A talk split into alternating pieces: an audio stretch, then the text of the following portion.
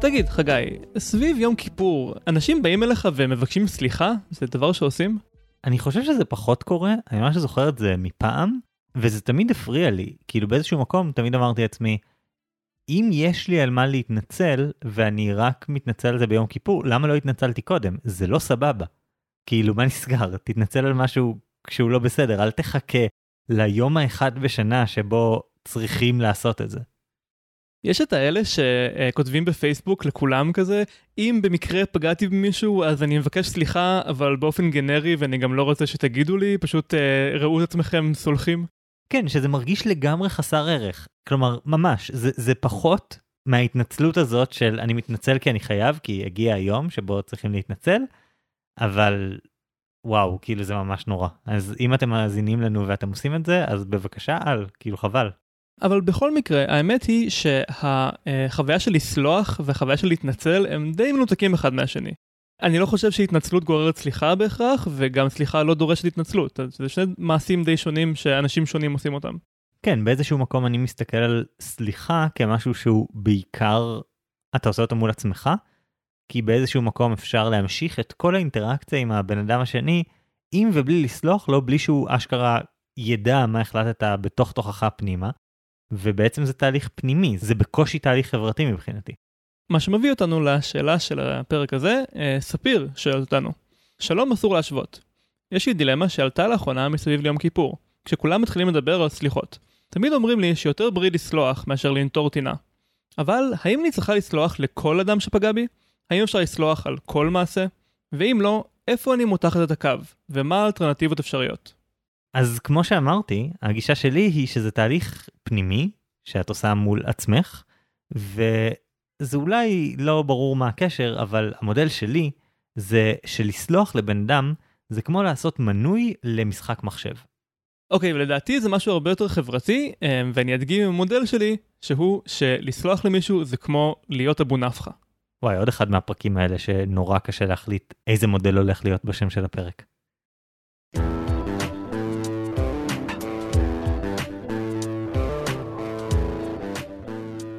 ספיר, בואי נדבר רגע על המודל העסקי של משחקי מחשב. עד לפני איזה 15-16 שנה נגיד, משחקי מחשב עבדו כמעט אך ורק במודל אחד. את היית הולכת פיזית עם הרגליים שלך לחנות, קונה קופסה, בתוך הקופסה יש דיסק. או דיסקט. או דיסקט, כן, תלוי כמה אנכרוניסטי אתה רוצה להיות. ואז את מתקינה את המשחק הזה במחשב האישי שלך. בדרך כלל אחרי איזשהו מספר של שעות משחק, את ממצה, את מסיימת לעבור על כל התוכן במשחק, ואת עוברת למשחק אחר במקומו. והיום המודל הזה נעשה פחות ופחות נפוץ. מה השתנה? כל מיני דברים. מצד אחד, יש היום יותר ויותר פלטפורמות משחקים שבהן את לא רק יכולה לקנות את המשחקים אונליין, כמו שנגיד את קונה באמזון, אלא את מורידה אותם אונליין, את מורידה אותם דרך איזושהי פלטפורמה ואת שומרת עליהם מעודכנים באופן שוטף. הדוגמה הכי מוכרת והכי גדולה לזה היא כנראה Steam, שזאת פלטפורמה למכירת משחקים של חברת משחקי המחשב Valve, והפלטפורמה הזאת Steam היא בעצם חנות אונליין למשחקי מחשב, אבל היא גם מאפשרת ליוצרי המשחקים להפיץ עדכונים בקלות ובמהירות, גם מאפשרת לעשות מולטיפלייר בקלות, כל מיני דברים כאלה. אז אם פעם היית קונה משחק והוא היה נשאר בדיוק אותו דבר במשך שנים, או ממש במקרה הטוב מקבל איזה פאץ' או שניים, לאורך הרבה מאוד שנים שהיית צריכה להוריד בתהליך ארוך ומייגע מהאינטרנט באופן ידני ואז להתקין ולקוות שזה יעבוד. אז זה ממש לא ככה היום, היום המשחקים מתעדכנים בקצב של ממש פעם בשבוע, פעם בחודש לכל הפחות, וזה לא רק תיקוני באגים, זה גם דברים שממש משתנים משמעותית. יש שינויים בחוקים של משחקים כדי שהם יהיו יותר מאוזנים, יש לפעמים תוכן חדש לחלוטין. עוד מודל לדברים האלה הוא המודל של משחקים שעובדים במנוי. הדוגמה הכי מוכרת כאן היא כנראה World of Warcraft, שזה משחק שיצא ב-2004, שבו השחקנים שילמו על מנוי חודשי, ויותר מעשור המשחק הזה הצליח לשמור על איזה 10 מיליון מנויים, אפילו יותר, ששילמו 15 דולר לחודש. אבל מה קורה שם? למשחק כל הזמן יוצא תוכן חדש, ואומנם השחקנים מדי פעם קנו תוכן באופן מרוכז, חבילות הרחבה שאשכרה נמכרו פעם בדיסקים כאילו היינו ברברים, רוב ההכנסות של המשחק היו ממנויים, מאנשים שחזרו שוב ושוב למשחק, כדי לחזור שוב ושוב אל עולם מוכר ואהוב ולראות מה השתנה בו. אוקיי, אז לפני שאורן שואל אותי מה נמשל פה, אני אגיד שבעצם מה שנוצר פה זה מערכת יחסים. אם פעם, פשוט היה מספיק למכור לנו את המשחק, ולצורך העניין, אם משחק כלשהו אחרי 35 שעות משחק מפסיק לעבוד, הוא מפסיק להיות טוב באיזשהו אופן, אז כנראה שלאף אחד לא היה אכפת, כנראה שזה לא באמת היה מזיק למכירות, המבקרים לא היו מגיעים לבדוק את זה, זה לא חשוב.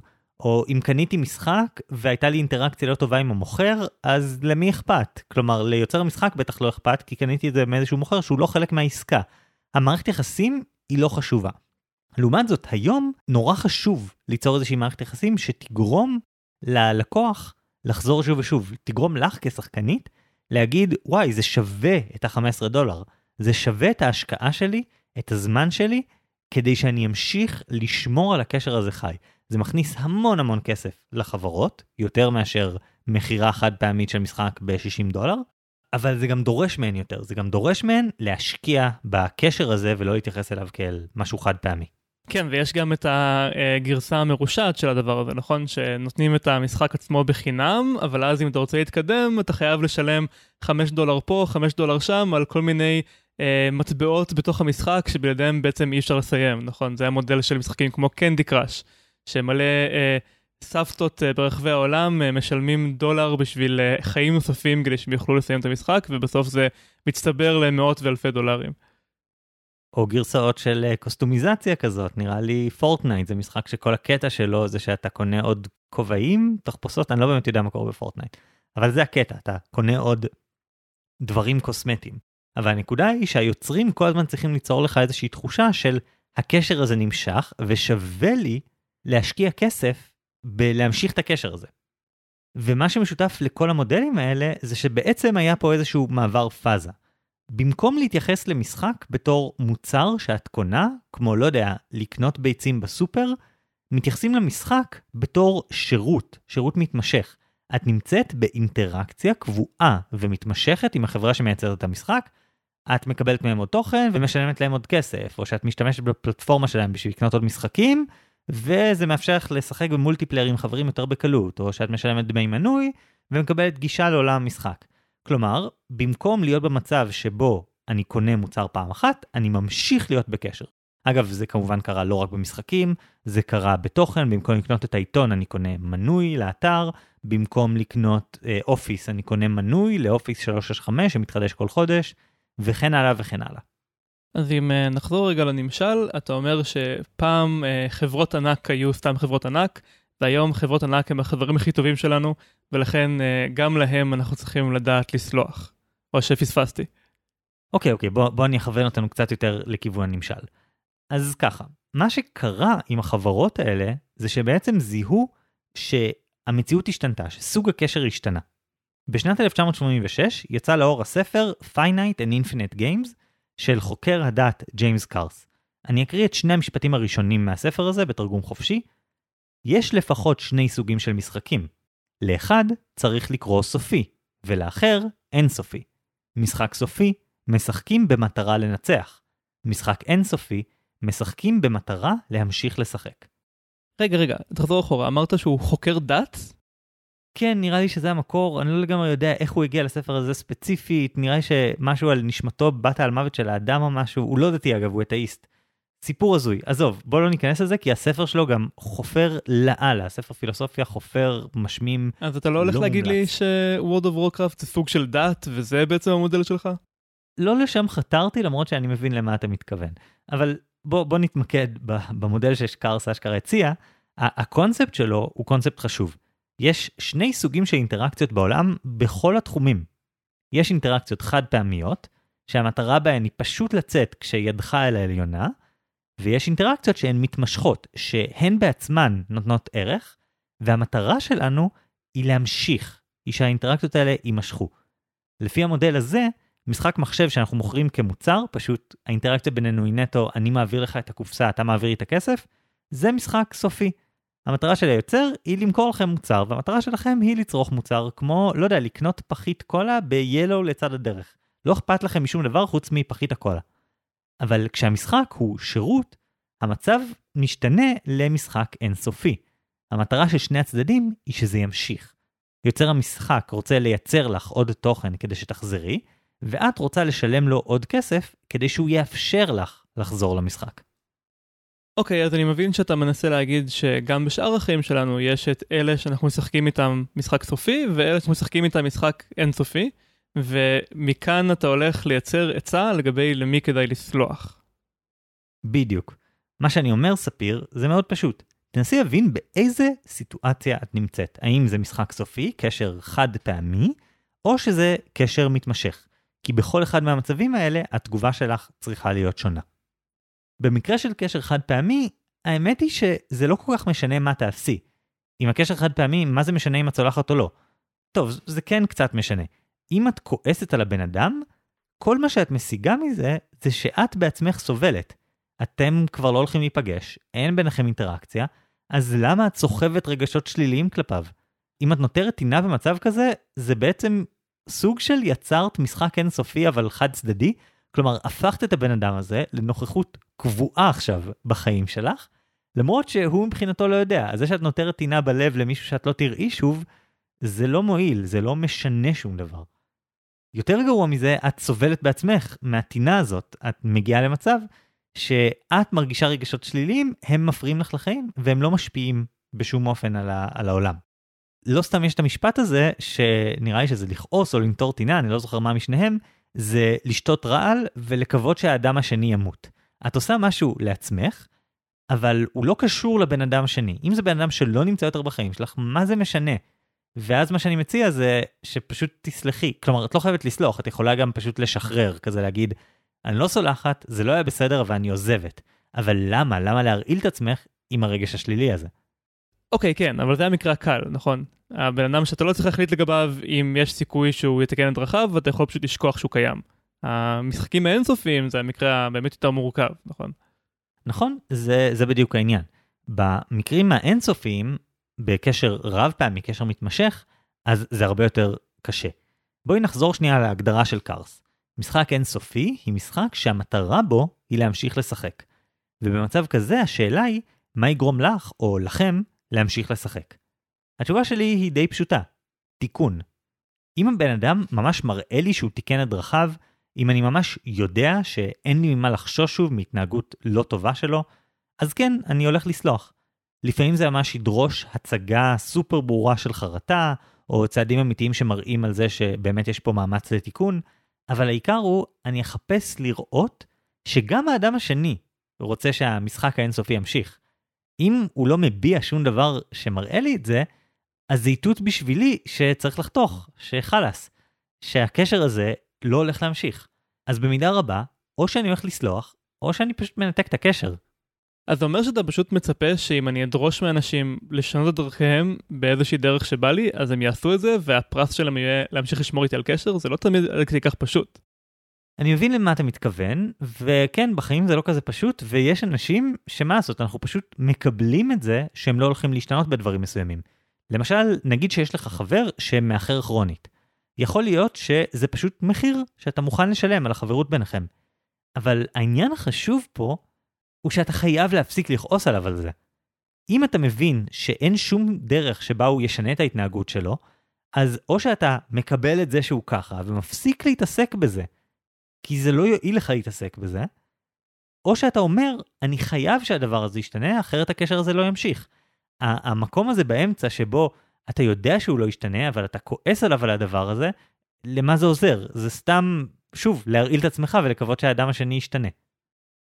אני חושב שהגישה שלך כאן היא קצת פשטנית מדי.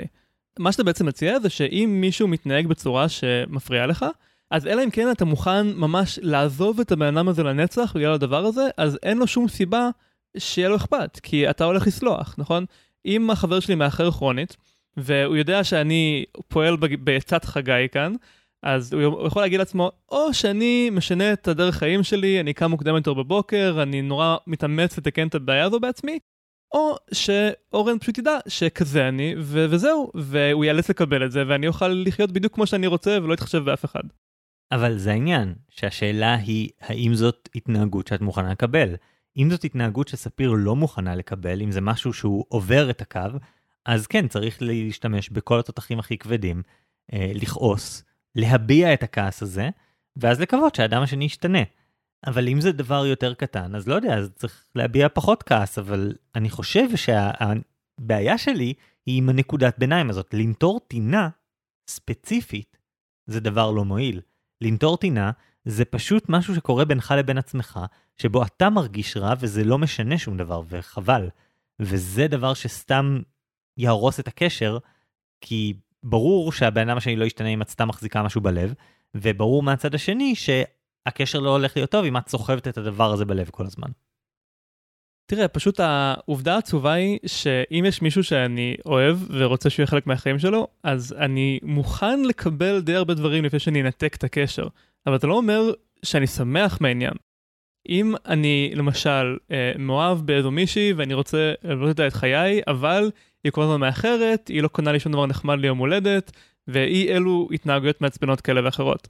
אז, אז האידיאל הוא לא שאני עוזב אותה בשביל מישהי טובה יותר, או מקבל בשתיקה את כל מה שמפריע לי. האידיאל הוא שבגלל שאכפתנו אחד מהשני, אנחנו מנסים להתאים את עצמנו לצרכים אחד של השני, ושנינו משתפרים ונהיים התאמה טובה יותר על ידי זה שאנחנו כן נותנים את הפידבק השלילי הזה, ואנחנו כן אומרים, זה מפריע לי, אני כועס, אה, ונותנים לבן אדם השני תמריץ וסיבה אה, להשתנות.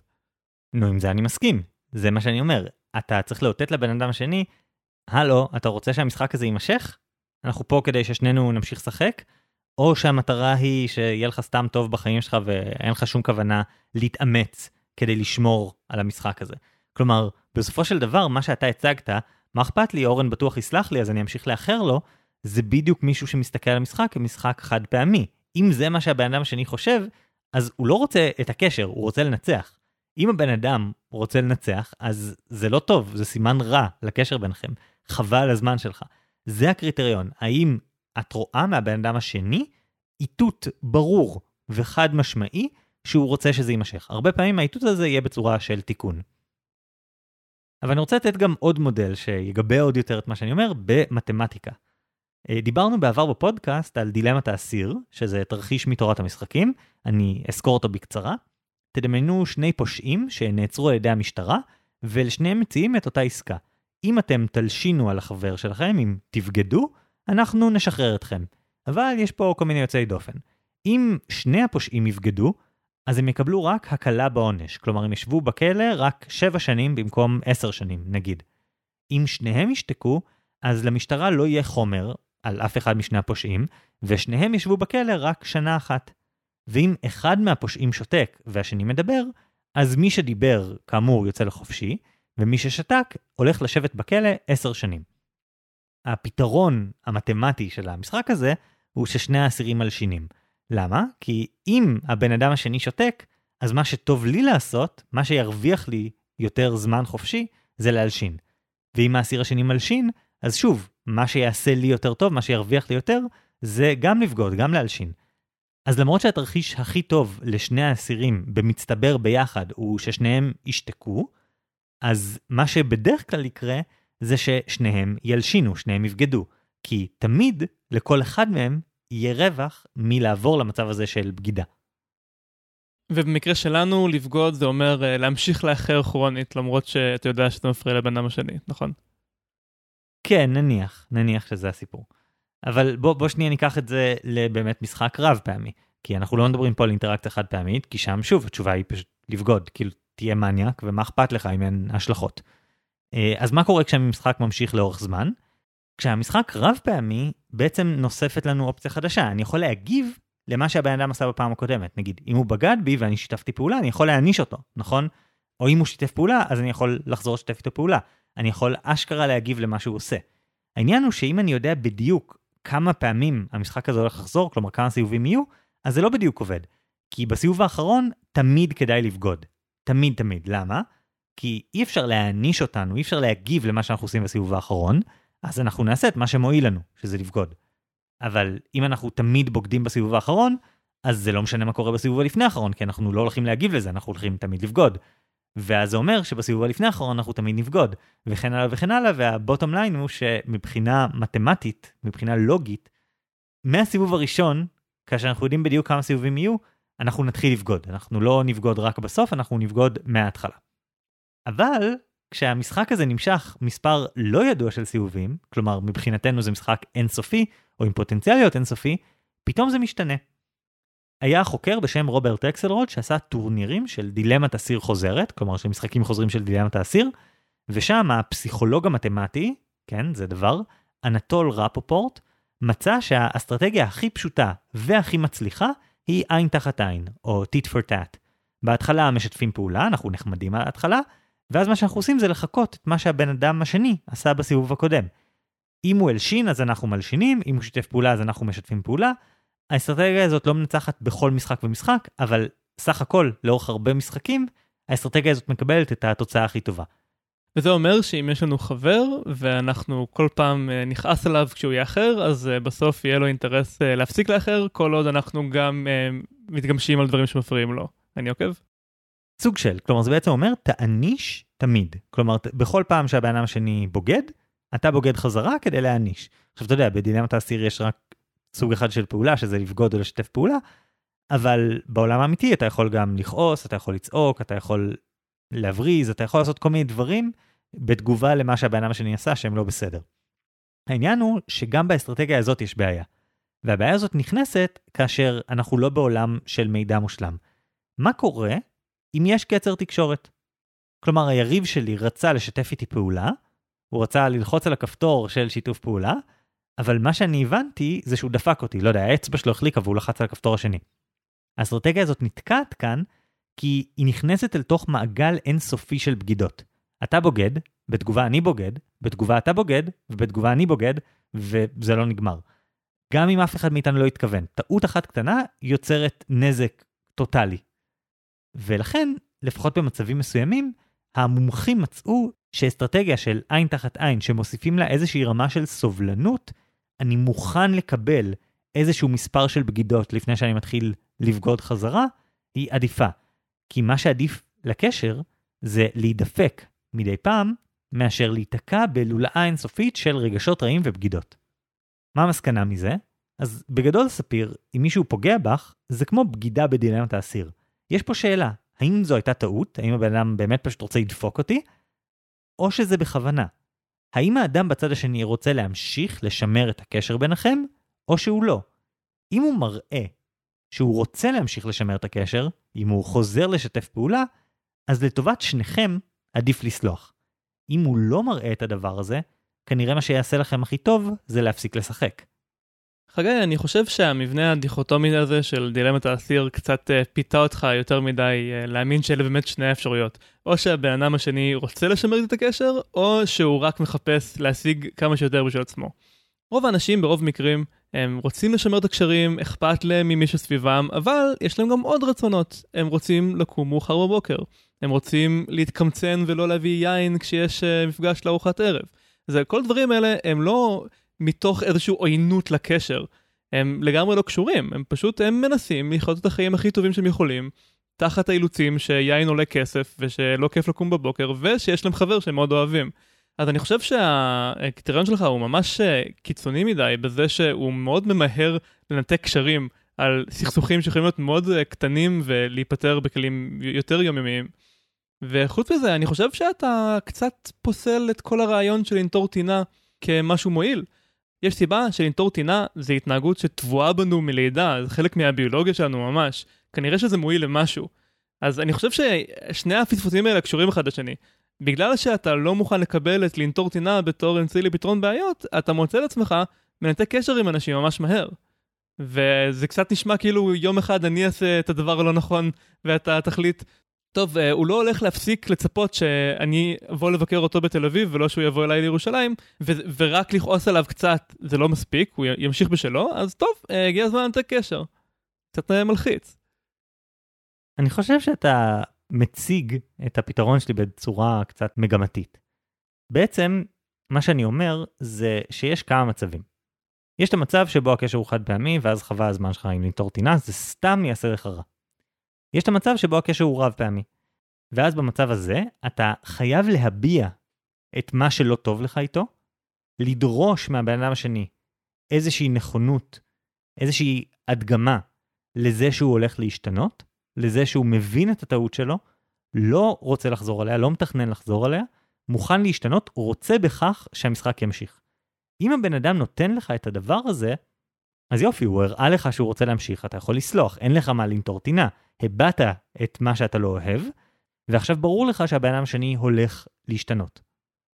אם הוא לא מוכן להשתנות, אם אתה מביע את מורת רוחך שוב ושוב ושוב, והבן אדם מראה שהוא לא הולך להשתנות, שאין שום כוונה, שהוא לא מבין אפילו את הטעות שלו, אז התגובה לזה היא מאוד פשוטה.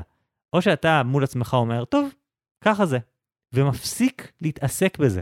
לא נותר טינה, אלא פשוט מקבל את זה שזה הבן אדם השני, או שאם זה באמת דבר שמפריע לך, אתה מנתק את הקשר ואז גם משחרר, כלומר אתה לא חייב לסלוח, אבל אתה יכול לשחרר ולהגיד, זה לא משהו שאני עוסק בו.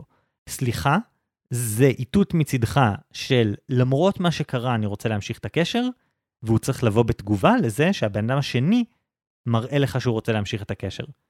נטירת טינה לעומת זאת, זה כישלון במשחק אינסופי אחד מהותי, שזה המשחק האינסופי שלך מול עצמך.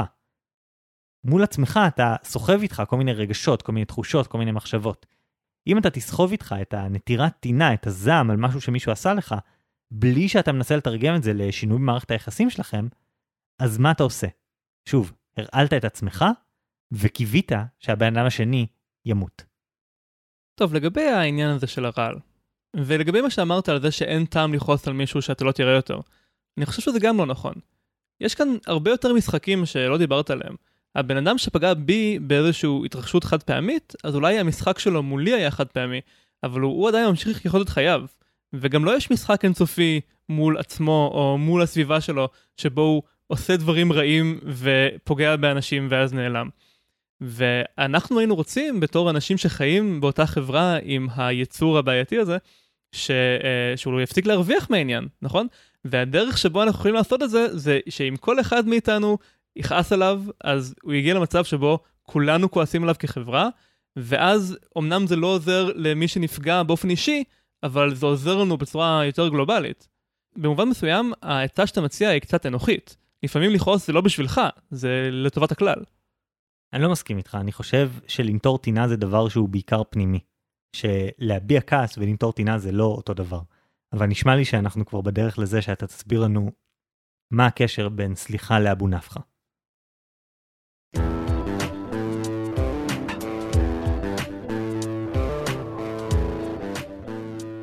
ספיר, חגי דיבר על לשתות רעל ולצפות שמישהו אחר ימות, אז אני רוצה לספר לך על מישהו שחי עם רעל בתוך הגוף שלו כל הזמן, ובאמת בסוף מישהו אחר מת מזה.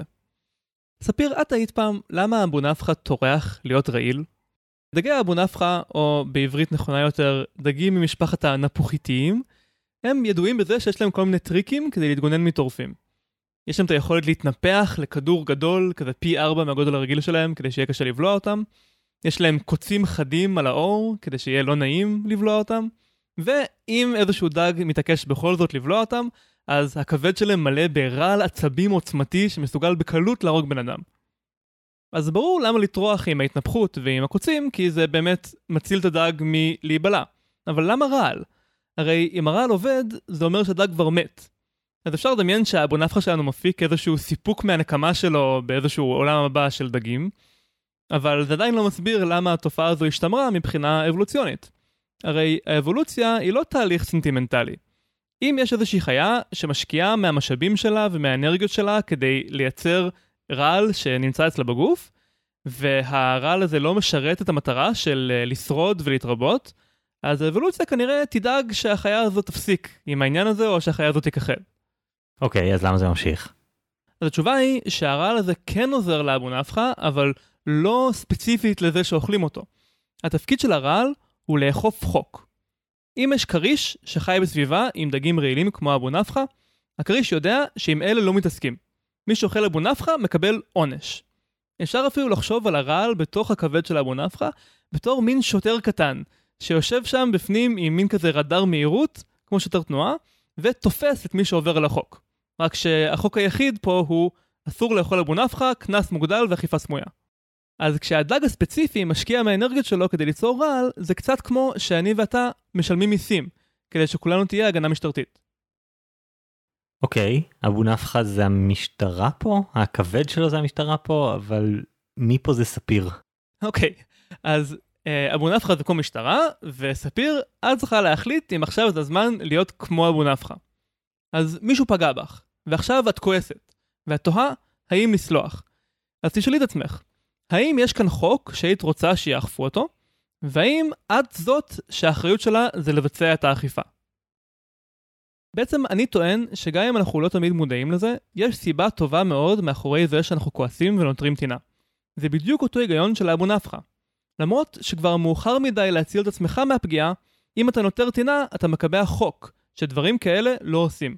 אתה בעצם הופך לשוטר מתנדב, שאוכף את החוק הזה על הסביבה שלו.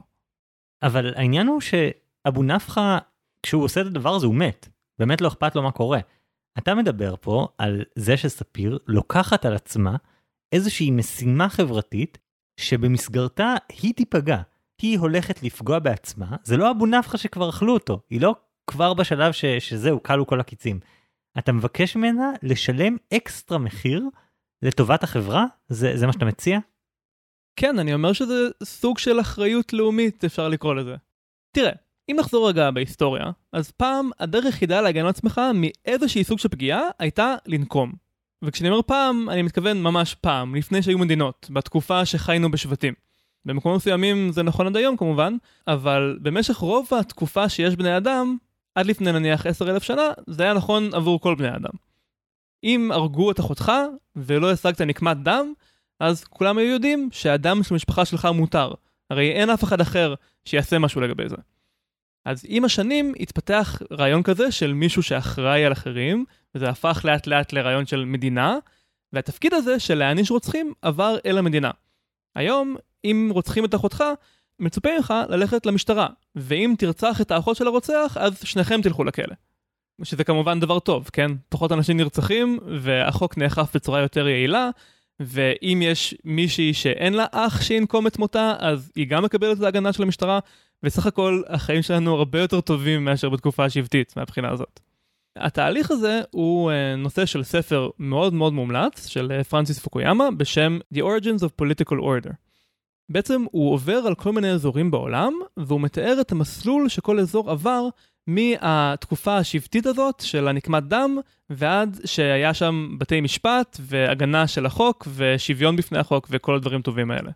בעצם פוקיאמה מתאר אה, שלושה עמודי תווך של מדינה מודרנית, שזה ממשל יעיל, שלטון חוק, וממשל שהוא אחראי כלפי אה, הנתינים שלו, באנגלית accountability.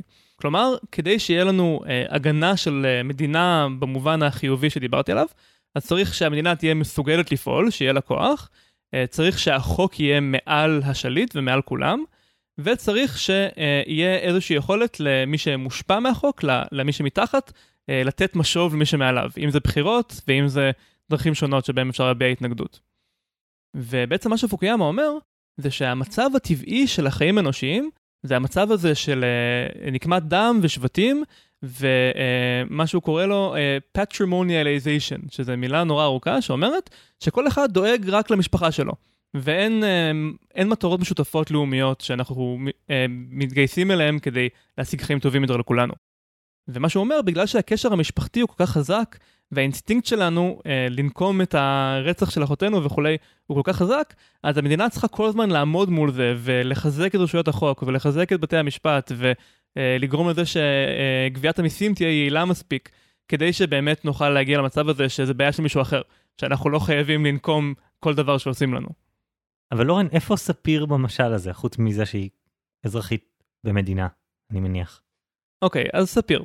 לשמחתך הרבה, את חיה במדינה שבה המדינה תעזור לנו אם אה, ירצחו אותך, אם ישדדו אותך, או אפילו דברים הרבה יותר קטנים, כמו אם תחתמי על חוזה וישברו את החוזה איתך, אז יש משפט אזרחי, יש בתי משפט שכולם מרגישים מחויבים ללכת אליהם ולשלם פיצויים, ואת לא צריכה ללכת ולשבור את החלונות של אה, זה ששבר את החוזה. שזה טוב ויפה, אבל יש עדיין הרבה מאוד תחומים שבהם אנחנו באותו מצב כמו פעם, אנחנו צריכים להגן על עצמנו. אז למשל, אם שמחתי על מישהו עם סוד והוא גילה אותו לכולם, או אם יצאתי עם מישהי והיא בגדה בי, או אפילו אם היה בינינו חוזה, ואפילו חוזה כתוב, אבל מדובר בסכומים שהם קטנים מדי ולא פרקטי ללכת לבתי המשפט.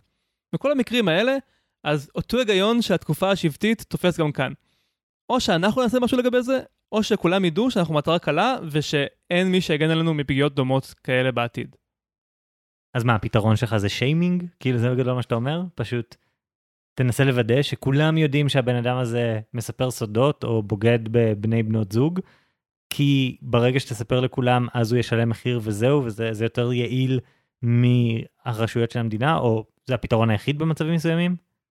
תראה, אני הזכרתי קודם את הרעיון שנטירת טינה היא תבואה בנו ביולוגית, ואני באמת מאמין בזה. אני חושב שאנחנו התפתחנו במצב הזה שבו אנחנו צריכים להגן על עצמנו, גם מבחינת אלימות וכולי, אבל גם מהבחינות היותר רכות האלה, כמו לספר סודות או נאמנות בזוגיות. והדרך שהאבולוציה עיצבה אותנו להתמודד עם האתגר הזה, זה שמי שעושה דברים רעים כאלה, אז כועסים עליו, נותרים עליו טינה. והוא משלם את המחיר הזה באופן מצטבר ככל שהוא ממשיך בהתנהגות התפוקה הזאת. אנחנו כבני אדם, אנחנו חיות חברתיות. מאוד כואב לנו כשכועסים עלינו. ואם החברים של הקורבן שלנו יאמצו את הכעס וגם הם ינטרו טינה, אז זה רק מעצים את האפקט הזה. אז זה נכון שזה כבר מאוחר מדי בשביל הקורבן המקורי שלי. נניח, סיפרתי סוד שלו.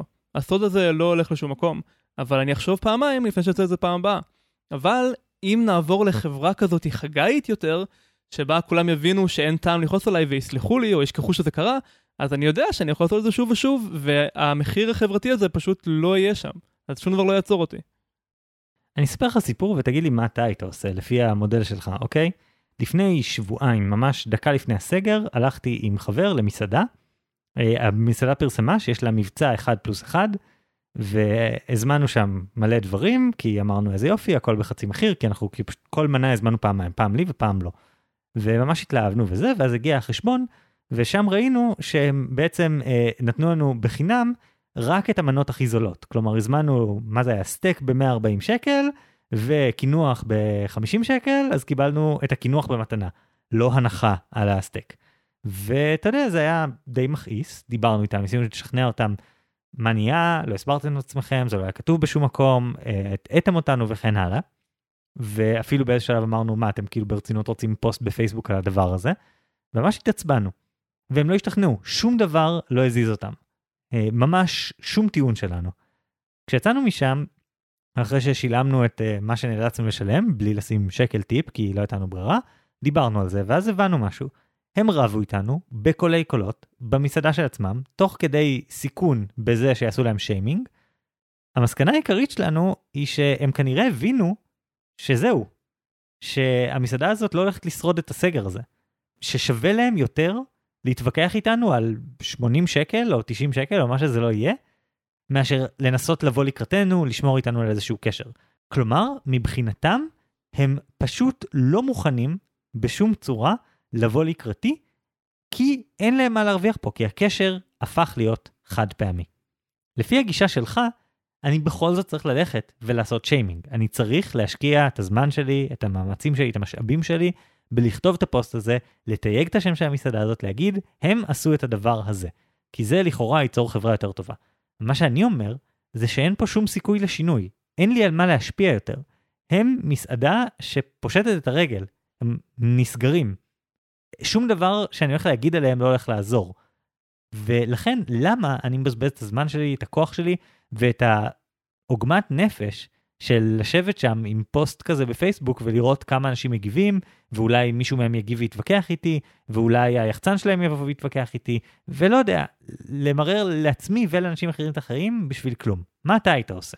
אבל זה לא רק המסעדה הזאת, נכון? יש עוד הרבה מאוד מסעדות שהם רוצים לדעת מה המחיר של לעשות משהו כזה, שידפוק את הלקוחות שלהם. ואנחנו, בתור הצרכנים, אנחנו עושים בדיוק את העניין הזה של השיימינג ברשתות החברתיות ובאתרי הביקורות, לא בשביל המסעדה הספציפית, כי באמת, גם אם המסעדה הייתה ממשיכה להיות קיימת, אתה כנראה לא היית חוזר, כי אתה כבר לא סומך עליהם. אז למה בכל זאת לעשות שיימינג? כדי שאחרים יהיו, יהיו מוגנים מהמסעדה הזאת, כן, אבל בעיקר כדי שמסעדות אחרות יפחדו ממך. לא ממך חגי, אלא ממך הצרכן. זה משהו שאנחנו בונים פה ביחד. אבל הדבר הזה כבר קיים, אורן. הדבר הזה כבר קיים חברתית. יש מוסד מאוד ברור של שיימינג, יש עמוד פייסבוק שאני ממליץ להיכנס ולקרוא בו, נקרא המשבריסט, הוא עוסק בדיוק בסיטואציות כאלה, ובסופו של דבר, כשאתה מסתכל על מה קורה, יש הרבה מקומות שבהם זה עוזר, באמת uh, תודעת שירות שמשתפרת, וברוב המסעדות, אם תתלונן על הדבר הכי קטן, יפצו אותך. אבל מצד שני, הנה עובדה, זה לא עובד תמיד. אנחנו בסיטואציית קצה שבה זה לא עובד, אנחנו בסיטואציה שבה זה כבר לא רלוונטי. למה אני צריך לשלם את המחיר על משהו שלא הולך להשתנות? סתם לסבול בשביל כולם? אתה צריך להחליט בעצמך כמה אתה מוכן להקריב למען הכלל, כן? אני לא יכול לתת לך איזה מספר של עד כאן אה, הגיוני להשקיע ומכאן זה כבר מוגזם וכבר אה, השקעתי את הזמן שלי בשביל המדינה ומה עוד אתה רוצה ממני, הייתי בצבא. צריך להחליט את זה בעצמך, אבל אני אומר שיש טעם בזה, זה לא חסר טעם. בקיצור, ספיר, אני אתן לך שני כללי אצבע למחילה. אחד, תסלחי למי שיקבל בכל מקרה עונש ממקום אחר, ושתיים, תשקלי לסלוח למי שהעניש אותו כבר מספיק. זה בעצם שני קריטריונים שמראים שהעניין הזה של ההרתעה הוא כבר עובד, ואת לא חייבת להמשיך להשקיע ממרצך ומהבריאות הנפשית שלך כדי לגרום להרתעה לעבוד. אז בואו ננסה את החוקים האלה, אני אקח מקרה לדוגמה. מקרה דמיוני לגמרי, נניח שיש לי חברה והיא בגדה בי. ולמען הפשטות, בוא נגיד שכבר נפרדנו והיא כבר נהייתה חברה של הבחור השני, אז זה כבר לא עניין של האם נשאר ביחד, אלא זה נטו עניין של האם אני צריך לסלוח לה. אז איך אני אחליט? אמרנו שני כלי אצבע. אז הראשון, האם היא תקבל עונש ממקום אחר? אז זה תלוי. המדינה כמובן לא תעניש אותה, אין חוקים נגד זה, אבל אם למשל אנחנו באותו מעגל חברים, והם בצד שלי, הם מאמינים לי, אז יכול להיות שהיא כבר מקבלת עונש בצורה של חברים שמתרחקים ממנה. זה עונש תכלס די כבד. אה, כתלות בכמה החברים האלה קריטיים לחיים שלה, זה יכול להיות יותר ממספיק, ולא צריך את הכעס הנוסף מצידי. מצד שני, אם אין לנו חברים שותפים, או שאני לא סומך עליהם שהם יגבו ממנו את המחיר החברתי הזה, אז אולי זה כן תלוי בי. ואז עוברים לחוק השני. האם היא כבר סבלה מספיק כדי שהיא לא תרצה לעשות את זה שוב? האם היא כבר למדה את הלקח שלה? מהחוק הזה אפשר להבין שהדבר הגיוני לעשות הוא לכעוס במשך תקופה מסוימת, אפילו לנקום, לא יודע, לזרוק לה ביצים על האוטו או מה שצריך, ואז אחרי שזה כבר תופס, אז אפשר לסלוח. זה בעצם מה שהמדינה עושה עם עונש מאסר, נכון? אם אתה עושה מעשה לא בסדר, אתה הולך לכלא מספר מסוים של שנים, ואז המדינה סולחת לך. תחת ההנחה שגם אתה כבר הבנת שזה לא שווה, וגם אנשים דומים לך קיבלו את ההרתעה מהעונש שאתה קיבלת. אורן, אני מבין את המקור של מה שאתה אומר, אני מבין את ההקשר ההיסטורי, הביולוגי וכן הלאה, אבל אני חושב שהיום יש בזה משהו לא בסדר, באיזשהו מקום משהו פחות מוסרי. לנקום לשם הנקמה, זה בעצם מה שאתה מציע. כלומר, אתה אומר, הנקמה יש לה ערך בפני עצמה כי היא מייצרת נורמה חברתית. סבבה, אני מבין, אבל שים לב למילה שחזרה שוב ושוב בהצעה שלך לספיר, סבל. אתה מחפש לגרום סבל. ההצעה שלי היא אמנם לפעמים תיתן לאנשים להתחמק. סבבה, אני, אני מקבל את זה שלפעמים אני אעדיף לשמור על קשר עם בן אדם מסוים או לנתק את הקשר מאשר להתעסק בעונש, בענישה. אבל מצד שני, אני הולך לתת הרבה מרחב תמרון לאנשים שעשו טעות. ואני הולך לייצר חברה יותר טובה מהבחינה הזאת, שבה המטרה שלי היא לא להפיק סיפוק כלשהו מהסבל שנגרם לבן אדם השני, להרגיש שהנה, נגרם מספיק סבל. הגישה שלי אומרת, אנשים עושים טעויות, זה קורה. כל בן אדם עושה טעות לפעמים. מה שחשוב זה האם הוא מוכן לתקן את הדרכים שלו. אם הוא מביע נכונות לתקן את הדרכים שלו, אני לא צריך למתוח את זה עוד, ללכת עם זה עד הסוף, לוודא כמה שאני יכול שהוא סובל. זאת מפסיקה להיות המטרה שלי. במקום זה, אני עובר להסתכל על זה בצורה של אני סומך עליו. אני נותן לכל בן אדם איזשהו מרחב של אמון, שאני מרגיש שאתה לא נותן לו.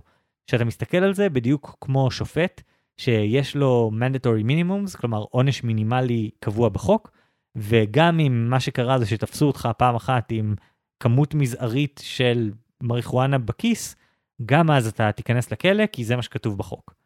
אני לא חושב שהדבר הזה מועיל, אני חושב שזה פוגע במרקם החברתי שלנו באופן מהותי. אני חושב שזה חלק קריטי מהמרקם החברתי. העניין הזה של כל מקרה לגופו, הוא עובד כל עוד אתה ממש בקשר ספציפי עם הבן אדם שאנחנו חושבים עליו. אבל מה עם כל האנשים שעוד לא פגשת? זה, ה, זה המרקם החברתי בעצם, זה המארג של הציפיות והנורמות של החברה. ואתה בעצם באופן אנוכי לא מוכן לתרום למארג הזה. אתה אומר, אני יודע לנהל את הקשרים האלה, את האנשים האלה אני מכיר ואני יודע שהם לא יעשו את זה שוב, ולגבי כל שאר העולם, זה בעיה שלהם. אז אני לא יודע מי מאיתנו כאן בעמדה העליונה מוסרית.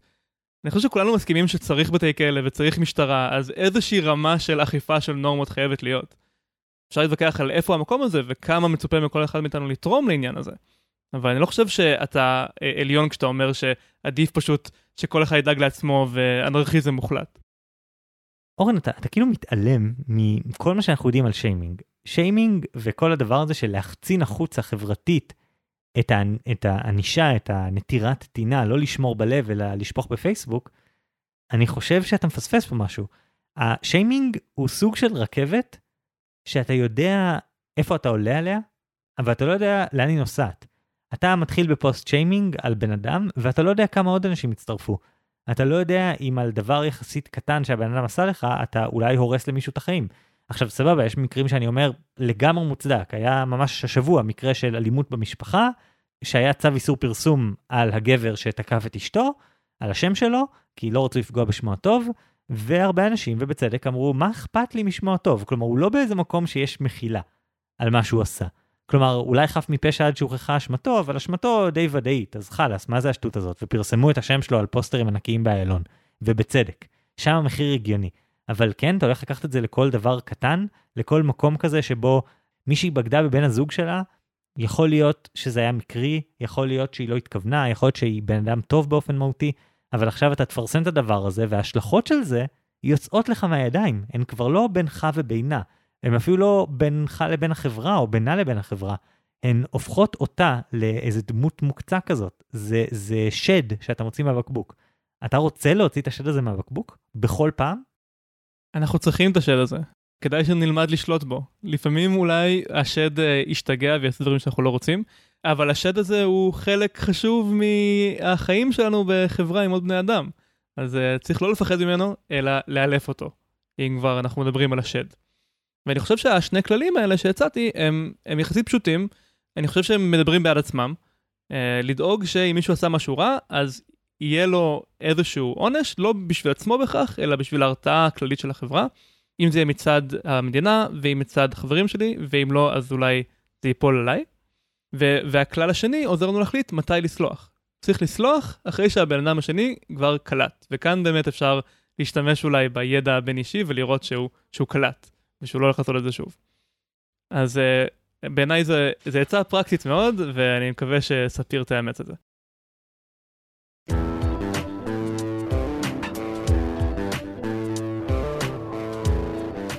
אורן, יש דבר אחד במה שאמרת שאני לגמרי מסכים איתו. אני באמת מסכים עם זה שהתפקיד של כעס, של ענישה, של הרתעה, של נטירת טינה, זה בעצם לייצר מחיר חברתי לפעולות לא רצויות. אבל אני עדיין חושב שהבריאות הנפשית שלנו, המשחק האינסופי שלנו מול עצמנו, הוא קריטי פה. אתה לא רוצה לשלם את המחיר הזה, זה לא שווה לנו לשלם את המחיר הזה, הכבד של נטירת טינה, סתם. אני חושב שעדיין יותר נכון לנסות להבין איזה משחקים הם סופיים, איזה משחקים הם אינסופיים, לא לחפש לנצח, אלא לחפש איך אנחנו יכולים להמשיך את המשחק בדרך שמועילה לכל הצדדים. חגי, אני מסכים לגמרי שהמודל שלך הוא ההצעה הנכונה אם אתה חושב רק על עצמך, או אם היית חי על איזשהו אי בודד. כל עוד אכפת לך רק מההשפעה על המשך החיים שלך, אז זה אחלה כלל אצבע וזה חוסך הרבה מאוד עוגמת נפש של העניין הזה של לנטור טינה. אבל אני לא מסכים איתך שאפס זה כמות ההשקעה הנכונה בשביל לעזור uh, לייצר את הנורמות שאנחנו רוצים בחברה שלנו. אני לא יודע מה המספר הזה, והוא לא אפס. אני חושב שספיר צריכה להחליט את זה בשביל עצמה, עד כמה הנורמות האלה חשובות לה, וכמה היא מוכנה לתרום מהחוסן הנפשי שלה ומהזמן שלה, כדי לעזור לנורמות האלה להיות הנורמות המקובלות, ולהמעיט את כמות האנשים שיסבלו כמו שהיא סבלה מאותה פגיעה. טוב, אני עדיין חושב שאתה עושה עוול באיך שאתה מציג את הגישה שלי. אבל מזל שלא אני צריך להחליט, אלא המאזינים שלנו צריכים להחליט. כן, עוד יומיים אנחנו נעלה סקר ריאקשנס לפייסבוק, שבו תוכלו להגיב בפרצוף כועס, אם אתם מסכימים עם חגי, שצריך להבדיל במשחקים סופיים ואין סופיים כדי להחליט האם לסלוח. או בפרצוף נדהם, אם אתם מסכימים עם אורן, שהתפקיד הוא לעשות בדיוק מספיק עונש כדי לייצר תמריץ שלילי לחזרה על ההתנהגות הבעייתית שאותה אתם רוצים למנוע. כן, או במילים אחרות, משחקי מחשב מול אבו נפחא, מי יצא מנצח? וכרגיל אנחנו מזמינים אתכם לעשות לייק לעמוד הפייסבוק שלנו, לדרג אותנו ב iTunes, מאוד עוזר להגיע לעוד אנשים, וכמובן פשוט להמליץ בעצמכם על הפודקאסט לחברים, קרובי משפחה, מכרים שעשויים להתעניין, ואולי כאלה שיש להם שאלות עבורנו. וכמובן שאם יש לכם התלבטות כלשהי בחייכם, או שאתם סתם רוצים לשמוע את השם שלכם אה, בפודקאסט, אז אתם מוזמנים לשלוח לנו שאלות. אז עד כאן להיום, אני חגי אלקיים שלם, אני אורן ברנשטיין. ונתראה בפעם הבאה עם השוואות חדשות.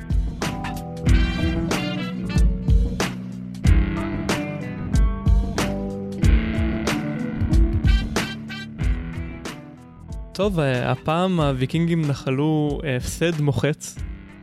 כמו בהיסטוריה, בסופו של דבר. מה, הם הולכים בשוודיה עד היום, אני חושב שזה נחשב. בכל מקרה, 65% מהמצביעים אה, עשו ריאקשן כועס, וזה אומר שהם מסכימים עם חגי שספר זה כמו מנת שף מושקעת, וצריך לצרוך את החוויה בצורה מלאה יותר מההתחלה ועד הסוף. ורק 35% מכם הסכימו עם אורן שאנחנו צריכים לגשת לספר כמו בוזזים ויקינגים, לגנוב רק את מה שצריך ולא להשתקע דקה אחת מעבר. וכמו תמיד קיבלנו uh, תגובות ממש מעניינות. נדב רד כתב לנו, ברור שכמו עוגת שוקולד, כולל החרטה על הקלוריות המיותרות לפעמים. כלומר, לא תמיד זה הדבר הנכון לעשות, אבל זה תמיד מה שאני עושה. לא מסוגל להתחיל ולא לסיים. הכל אצלי מכריכה לכריכה. וואי, זה פשוט אני, אני פשוט מרגיש ככה מול מלא מלא ספרים, אני צריך ממש בכוח לשכנע את עצמי שזה בסדר, מיצית, זה לא ספר טוב, זה מה שהייתי צריך להתמלא איתו עם שני ספרים שונים בפרק הזה. זה קצת עצוב להודות שבעצם בהכנה לפרק הזה אני הקשבתי יותר לעצות של אורן, אבל נשים את זה בצד לרגע. זה ממש מדויק, כולל החרטה. החרטה הזאת שכזה, למה? למה בזבזתי את הזמן הזה? מצד שני, לפעמים אני בוזז ספר וחוסך זמן, ואז הזמן הזה הולך על לראות סרטונים מטופשים ביוטיוב שלא תורמים לי כלום. אז אני לא יכול להגיד שהמצב שלי הרבה יותר טוב. תגובה הבאה של מיכאל גורדין שכתב, יש סיבה לכך שרעיונות לא מקבלים ממשות עד שהם לא נכתבים בספר. ספרים הם אבן היסוד של התרבות האנושית, לכן הפעם חגי. מעניין אם זה עדיין יהיה נכון עוד 100 שנה.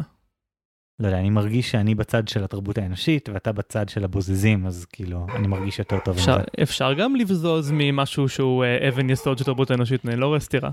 הוויקינגים עשו את זה לא מעט. תגובה הבאה של יאיר חילו, חיסרון בגישה של אורן הוא שברגע שאתה מוכן עקרונית לדלג על חלקים, אז תמיד יש קול ביקורתי שבודק אם אני לא מבזבז זמן בקריאה או האזנה לחלק הזה ומתי כדאי לדלג. זה מעייף ופוגם בריכוז. וואי, איזה טיעון טוב, חבל שלא אמרתי לך את זה בזמן הפרק. זה מתיש הקטע הזה של כל הזמן לשאול את עצמך, זה, זה יוצר פומו ממש גדול, אתה כל הזמן תוהה אם יש משהו יותר טוב שאתה יכול לעשות, והתוצאה היא שאז אתה לא עושה שום דבר. כן, זה נכון, ויש יתרון מסוים בלעשות את כל החשיבה לגבי אם הספר שווה קריאה בנפרד מהזמן שבו אתה חושב על הספר וקורא אותו. אז אני, אני בהחלט מסכים שזה בעיה. אה, התגובה הבאה של עמית נתנאל שכתב לנו, ליבי עם חגי והעוגות, אך זמני הפנוי אצל אורן והפשטידות. אה, פשיטות חגי, לא פשטידות. אוקיי, אוקיי, אני מבין את הטעות שלי, אבל בוא, בוא אני אמשיך להקריא. אה, לרוב אני הולך בדרך האמצע, אם ספר כתוב מספיק טוב או מגרד לי בנקודה של ה-rabbit hole, אז אני עשוי לקרוא את כולו, למרות שסיימתי לרוקן את כל הכנסיות שלו מתשמישי קדושה, וזה לפעמים גם עניין של אגו. אני מאזין עכשיו לספר שכתוב מזעזע ודוחה אותי ברמות, ומתחשק לי לסיים אותו, רק כדי לתת טיעונים כמה שיותר מנומקים לקולגה שהמליץ לי עליו, בגנות פח האשפה הספרותי הזה.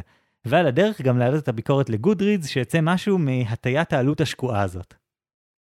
אה, נשמע שעמית אה, רוצה לנקוט בשיטה שלי של הפרק הנוכחי, ולהביע את הכעס שלו למרות שזה כבר לא יציל אותו, כדי לעזור לאחרים. כן, אני מרגיש שהתגובה של עמית הולכת איתי בסוף, אבל אה, בסופו של דבר הוא הצביע לך. אבל בסדר, זאת החלטה של עמית. עוד תגובה מאיתמר מושקין, תבוא כמו ויקינג, אבל אם נתקלת בדרך בנזיר אירי ג'ינג'י נחמד, שרוצה לקחת אותך לטיול מאורגן במרתפי הוויסקי של המנזר, לך איתו בקצב שלו. ונראה לי שמה שהוא התכוון זה שבזמן שאתה קורא, אז אתה יכול להתחיל כברירת מחדל בגישה של הפשיטה, אבל אם תגלה שזה דווקא מקום ששווה להשתקע בו, אז תחליף פאזה ותתחיל לקרוא בגישה יותר הוליסטית. אני עדיין חושב שהשאלה היא מה המטרה שלך, כי המטרה שלי היא לנסות למצוא כמה שיותר ספרים שהם עוגות שוקולד מעולות. אני מוכן לבזוז הרבה ספרים בדרך לעוגת שוקולד מעולה, אבל המטרה היא לא להמשיך לבזוז ולבזוז, המטרה היא להשתקע עם ספר טוב. התגובה הבאה היא של עמית לבנטל, הוא כתב לנו כמה דברים, אבל אני רוצה לצטט אה, דבר אחד. השיטה של אורן דומה מאוד למה שעושים הרבה במחקר אקדמי. חוץ ממני, אם אתם המנחה שלי ואתם קוראים את זה, תדעו שאני תמיד קורא מההתחלה ועד הסוף הכל. וחגי גם מעיר על זה. בעוד שזו שיטה גרועה לצרוך ספרות בדיונית, אני חושב שזו שיטה מצוינת לצרוך ספרי עיון. אלא אם באמת מדובר בספר מופת ידוע, ואפילו אז זה לא תמיד נכון. לכן הצבעתי לאורן. כן, אולי השאלה היא עד כמה אתה משתמש בגישה של מחקר אקדמי על כל שאר הזמן הפנוי שלך. אני חושב שבאיזשהו מקום, למרות שאני הצעתי לקרוא כל ספר כמו עוגת שוקולד מושלמת, השיטה שלך יותר נכונה לאנשים שקוראים המון. כי אם אתה קורא המון, אז באמת אין ערך בכל ספר וספר. כאילו, זה לא שהחוויה ההוליסטית היא הקטע החשוב. מצד שני, אם אתה קורא מעט ספרים, אז כן, תקרא מההתחלה ועד הסוף. או במילים אחרות, אם אתה צריך לקרוא שני מאמרים בשנה, אז תעשה טובה ותקרא אותם קומפלט. אבל אם אתה צריך לקרוא 200, אין שום סיכוי שאתה תקרא את כולם מהעמוד הראשון ועד האחרון. נכיר תגובה אחת של נוי רדו שכתבה לנו, הבעיה בפרק הזה היא ששניכם צודקים, פשוט תלוי בספר. והבעיה העיקרית היא איך להבין בתחילת הקריאה מול איזה סוג של ספר אתה עומד, אוצר ויקינגי או עוגת שוקולד. אז כאן אני יודע שמבין התגובות והשיחות שהתפתחו בעקבות הפרק הזה, אני כן התחלתי לקבל קצת את הגישה שאומרת, שוב, מה שאמרתי קודם, המטרה היא לאכול עוגות שוקולד מעולות, אבל הדרך למצוא את עוגות השוקולד היא באמצעות פשיטות. ופשוט השאלה היא, אחרי שאתה בוזז, האם אתה מזהה שיש פה משהו שהוא שלם שגדול מסך על הקו, או שאתה תקוע עם אוסף של רכיבים שפשוט נזרקו אחד על השני בלי שום תכנון מוקדם. עכשיו אני מדמיין את הוויקינגים האלה מגיעים עם הסירות מנורבגיה ועד לאי ההוא, לינדיספארן, ואז הם פורצים לתוך המנזר, מגיעים למרתף איפה שהאוצרות ומוצאים עוגת שוקולד מושלמת.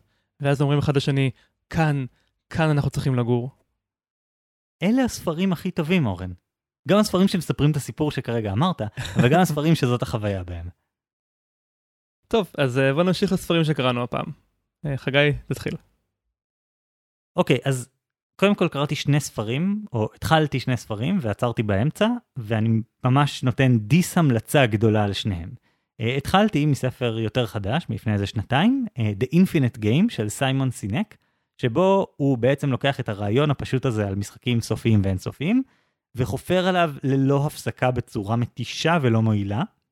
ואני קצת מתבייש בעצמי שהגעתי למצב הזה, כי אשכרה בפרק הקודם אמרתי, וואי, הספר הכי מוכר של סיימון סינק, Start with Why, הוא ספר נוראי, יש לו פואנטה שאפשר להעביר בחמש דקות, הוא מורח אותה על פני שבע שעות, ואז קניתי ספר שלו. אז אין לי את מי להאשים חוץ מאת עצמי, אל תקראו את זה, הספר הזה לא באמת מעמיק, הוא פשוט נותן אלף פעמים בגרסאות שונות את הדוגמה של מייקרוסופט רק רוצה למכור לכם מוצרים, אפל רוצה למכור לכם חוויה, כי הוא מאוד אוהב את אפל. אה, מאוד לא אוהב את אפל זה כזה 2015. או 2009, לא יודע, זה, זה ישן, זה ממש, זה, זה ספר לא טוב. אז אחרי שהתייאשתי מהספר הזה, חזרתי למקור, חזרתי לספר של ג'יימס קארס, Finite and Infinite Games, והספר הזה הוא, הוא פשוט, יש לו התחלה שהיא כאילו טיעונים יחסית הגיוניים, אבל ככל שמתקדם הטיעונים נעשים פחות ופחות הגיוניים, ויש כזאת גישה כללית שהוא פשוט כותב כזה, זה הכל כתוב בפסקאות קצרות כאלה, ותמיד יש שם פסקאות שהן כזה, זה לא האלף שעושה ב' לגימל, זה הגימל שעושה ב' לאלף. פשוט באלף וריאציות. למשל, מוזיאונים לא נועדו להגן על אומנות מפני אנשים. הם נועדו להגן על אנשים מפני האומנות. זה הטמפליט הקלאסי, זה הופך כל, כל אמירה לעמוקה ומשמעותית. אבל זה נשחק כשאתה אשכרה קורא שלושה כאלה בכל עמוד. זה היה בלתי נסבל, כלומר לפעמים הייתי מוצא את עצמי כזה, אתה יודע, נגיד אני מקשיב לזה בזמן שאני מוציא את אנג'לה, את הכלבה שלי לטייל. ואז אני מפספס משהו כי אנג'לה נבחה על איזשהו כלב ואני כזה, ואז אני שומע איזה אמירה כזאת, to protect people from art, ואני כזה, מה? למה? מה אמרת עכשיו? מה הקשר למה ששמעתי? כאילו אולי כזה רבע הראשון שלו, ה-20% הראשונים שלו הם סבבה, אבל זה פשוט נהיה כל כך דבילי כל כך מהר. גם אם הרעיון המהותי הוא מעניין, עדיין מגיע לרעיון הזה ספר טוב, במקום שני ספרים ממש לא טובים. אז יש לך הצעה איך כן ללמוד על הנושא הזה של משחקים סופיים ואינסופיים? אז אני חושב שהייתי הולך לתורת המשחקים, כאילו לעולם הזה של תורת המשחקים. יש כמובן את הספר המומלץ והכי מוכר, תורת המשחקים, של אבינש דיקסיט וברי ניילבאף, תורגם לעברית גם. הוא ספר ממש סולידי על תורת המשחקים, הוא פשוט קצת מיושן כי הוא נכתב מזמן, אבל הדבר הזה של משחקים חוזרים נכלל בו, יש איזה פרק לא ארוך עליו, אבל זה עדיין שם. באופן כללי, אבל זה, יש אלף ספרים בנושא, פשוט זה ספר שהוא אחד מהקלאסיקות. ודבר אחרון זה שקראתי מאמר שאם מישהו מתעניין בנושא הזה של משחקים כשירות, Games as a Service, אז יש מאמר אקדמי שעוסק בנושא הזה, הוא ממש נכנס למה האינטראקציה של שחקנים עם משחקים כאלה, מה המודלים וכן הלאה. זה תחום מעניין, אה, אני יודע שזה עובד עליי ממש טוב, ואני יודע שממש נוצר בסיטואציות כאלה איזשהו קשר אמיתי בין החברה לבין הצרכן, שאתה פתאום באמת יכול להפסיק משחק, גם אם אתה נהנה ממנו, נטו על זה שאתה מרגיש שהם מעליבים אותך. שהם לא מתייחסים אליך ברצינות, ואני הרגשתי את זה בעצמי בהרבה משחקים, שכשהרגשתי שהיוצר כבר לא שם עליי, אז פשוט לא, לא המשכתי לשלם, כאילו, הפסקתי, כי גם אם הוא יצר תוכן טוב, זה לא היה שווה את היחס המזלזל שאתה מקבל מהם. בעולם העסקי הרחב יותר, הרעיון הזה של uh, X as a service uh, התחיל ממש לתפוס לפני איזה 10-20 שנה, ואנחנו באמת רואים טרנד מאוד חזק של מלא דברים שהופכים ממוצר לשירות, למשל נספרסו. נספרסו מוכרים לך מכונה יחסית בזול, והם, והם בונים על ההכנסה שהם יקבלו מהקפסולות שאתה תקנה במשך שנים. כל מיני שירותים כמו שוקית, ששולחים לך מצרכים מהסופר הביתה. אז חלק מהעניין זה משלוח עד הבית, אבל זה יש גם לסופר. והמרכז של המודל העסקי שלהם זה בעצם להפוך משהו שאתה כל פעם מחליט מחדש, משהו שהוא אוטומטי והוא כמו מנוי והוא כל פעם יורד. ובאמת הם יוצרים איתך את הקשר היותר ארוך הזה. אני לא יודע אם זה עדיין קורה, אבל היה קטע כזה של אמזון, uh, שהם מכרו כפתורים כאלה, שאתה יכול לשים בבית, להתקין אותם, וזה פשוט מזמין לך את הדבר שנגמר. כלומר, אתה שם את זה נגיד ליד החלב במקרר, ואז אתה פותח את המקרר ורואה שהחלב עומד להיגמר, אתה לוחץ על הכפתור וזה פשוט מוסיף לך הזמנה אוטומטית של חלב מאמזון. וזה היה ממש uh, רדיקלי בכמה זה ממש, uh, פשוט מנסה לוודא שתמשיך לקנות מהם ולא תתעסק בזה יותר. זה גם מעניין לחשוב על זה שהם באמת אה, מכניסים את עצמם, כאילו החברת ענק הזאת מכניסה את עצמה בתור חלק יותר מרכזי של החיים שלך. הם עושים את זה בשביל להרוויח כסף, אבל זה סוג של משנה את החוויה שלנו ביומיום, ובאמת אנחנו רואים, רואים אנשים באינטרנט נורא נעלבים על חברות ענק שדפקו את הקשר המוזר הזה שנוצר ביניהם. כן, בקיצור זה נושא מאוד מעניין, ממליץ לקרוא עליו, והיה לי מאוד מאוד כיף לקרוא עליו, אה, והוא מדגים היטב את העניין הזה, ו- וזה באמת עצוב כמה שהספר של סיימון סינק לא עושה את העבודה פה, כלומר, יכול להיות שהוא עושה את זה יותר טוב בהמשך, אבל באמת שנשברתי אחרי איזה שעה וחצי. זה היה כאילו ממש לא מועיל, השעה וחצי הזאת, היא הייתה רעה. אז אולי אחר כך יש תוכן יותר טוב, אבל תביא אותו על ההתחלה לפחות. אה, אבל זה תחום מרתק, וזה באמת מהפכה של ממש, שאני מרגיש שכאילו ראיתי אותה מיד ראשונה אה, בתחום של הגיימינג. אה, אז אורן, מה אתה קראת? אז uh, אני רוצה להמליץ על ספר ועל משהו שאינו ספר, מהפך. אז הספר, uh, הזכרתי אותו בפרק, Origins of Political Order של פרנסיס פוקויאמה. קראתי את זה לפני כבר כמה שנים, ומאז אני לא מפסיק להמליץ עליו לכל מי שמבקש ממני המלצה לספר. הוא מאוד מסודר, uh, הוא מאוד מקיף, והוא מביא מלא דוגמאות. שהרבה ספרים שהם ברמת שאפתנות הזאת, של להסביר מאיפה מגיעה הסיביליזציה, אז הם נהיים מאוד אבסטרקטיים כאלה, והם מביאים דוגמאות צעצוע שמוכיחות את הטענות שלהם, ופוקיאמה לא עושה את זה. הוא עובר בצורה מסודרת על כל מיני דברים בעולם, על סין ועל הודו ועל אירופה, והוא לא בוחר רק את הדוגמאות שמחזקות את מה שהוא מנסה להגיד, אלא להפך, הוא מתחיל מהחומר, יש פרקים היסטוריים מאוד ארוכים, עם פשוט עובדות של מה קרה, ואז הוא מנסה לזקק מתוך כל החוויות השונות האלה איזושהי תובנה שהיא יותר אוניברסלית. שזה משהו שאני מאוד מתחבר אליו בתור המסע שהספר לוקח אותי אליו. וזה גם אומר שאם אני רוצה לבזות עליו כמו ויקינג, אז זה מאוד קל, כי אני יכול לקרוא את רק הפרקים ההיסטוריים של אזור מסוים, אם הוא מעניין אותי, למשל, יש חלק מאלף על ההיסטוריה של סין, או אם אני רק רוצה את הטענות שלו, את הרעיונות שלו, אז אני יכול לדלג על כל החלקים של הדוגמאות, ולקבל קומפלט את המחשבות שלו, את שלושת עמודי התווך האלה שהסברתי קודם, ואיך הם משתלבים ביחד. אני חושב שבהקשר הזה גם ספר שהזכרנו בפרק הקודם הוא די רלוונטי וזה The Better Angels of Our Nature של סטיבן פינקר שהוא מתעסק בדיוק בדברים האלה כלומר של מנגנונים חברתיים לצמצום אלימות נכון שזה פחות מדינה ויותר אשכרה נושאים של אלימות אבל גם הדברים שהוא עושה שם מדברים על איך השתנו הנורמות לאורך אלפי שנים כך שהאלימות הצטמצמה בצורה דרסטית. כן, אני חושב בעצם ששני הספרים האלה, כל אחד הוא סוג של אה, נדבך בסיפור של השני. כלומר, פינקר מתאר כמה תהליכים שונים שהתרחשו לאורך ההיסטוריה האנושית שהורידו את האנושות, ואחד מהם זה באמת ההתפתחות של המדינה, שלקחה מונופול על האלימות, ולכן הורידה מאוד את האלימות. ומאידך, כשמסתכלים על אה, לידת הציוויליזציה ואיך זה שינה את החוויה האנושית, אז הירידה באלימות זה נדבך אחד מאוד משמעותי של מה המדינה עשתה, ואיך היא השפיעה על, על איך שאנחנו חיים. אבל זה לא הדבר היחיד. ופוקויאמה נכנס להשפעות על דת, ולהשפעות על מבנה מעמדות, ועוד מלא דברים מעניינים. אני לגמרי מצטרף להמלצה של אורן פה, באמת שזה ספר מיוחד, אה, אבל אני מת לשמוע מה הדבר שהוא לא ספר שאורן רוצה להמליץ עליו. כן, אז לגבי אבו נפחא, אני ממליץ לכל מי שמקשיב לזה, אם הוא מסוגל לכך, לעשות קורס צלילה. זה לוקח שבוע ועולה משהו כמו 2,000 שקל, לקבל אה, רישיון שני כוכבים, מה שנקרא, הצלילה, שיאפשר לכם אה, לרדת לאילת מתי שבא לכם, לצלול לעומק של 30 מטר ולראות טבע באמת מדהים. כנראה הדבר הכי יפה בארץ, ואחד מהריפים הכי מיוחדים שיש בעולם. משם למדת על אבו נפחא? כן, אני למדתי מאבו נפחא בראש ובראשונה על ידי להיתקל בהם מתחת למים ולהיזהר לא לגעת בהם. ויש משהו בלמידה כזאת שאי אפשר להחליף הספרים, אין מה לעשות. ובאופן כללי, לצלול זה, זה חוויה מיוחדת. זה שם אותך במקום אחר, זה לא רק שאתה רואה נופים שבלתי אפשרי לראות אחרת, זה גם בגלל שזה מתחת למים ואתה נושם בצורה אחרת ואתה זז עם איברים אחרים, אז זה סוג של חופשה מהכל, אפשר להגיד. אה, גם אה, יש קטע ביולוגי שכשאתה שקוע במים קרים, אז הדופק שלך יורד ואתה נכנס למין כזה רוגע. ויחד עם זה שאתה זז מאוד לאט עם הסנפירים, ומין כזה עף מעל הנוף של הריף, אז זה באמת חוויה יוצאת דופן, וזה דרך מעולה להתרענן מכל הדאגות שלכם בחיים. באמת באמת שווה את ההשקעה. טוב, אולי אחרי שתיגמר הקורונה, יהיה רלוונטי מבחינתי לעשות את זה. כן, בימינו אי אפשר להמליץ על אה, לעשות דברים, אלא אם כן אתה מוכן לקבל הרבה חוסר ודאות, אבל כשיזדמן לכם, אז אה, כדאי מאוד. טוב, אז נראה לי שעד כאן להפעם. כן, אה, אני אורן ברנשטיין. אני חגי אלקיים שלם. ביי.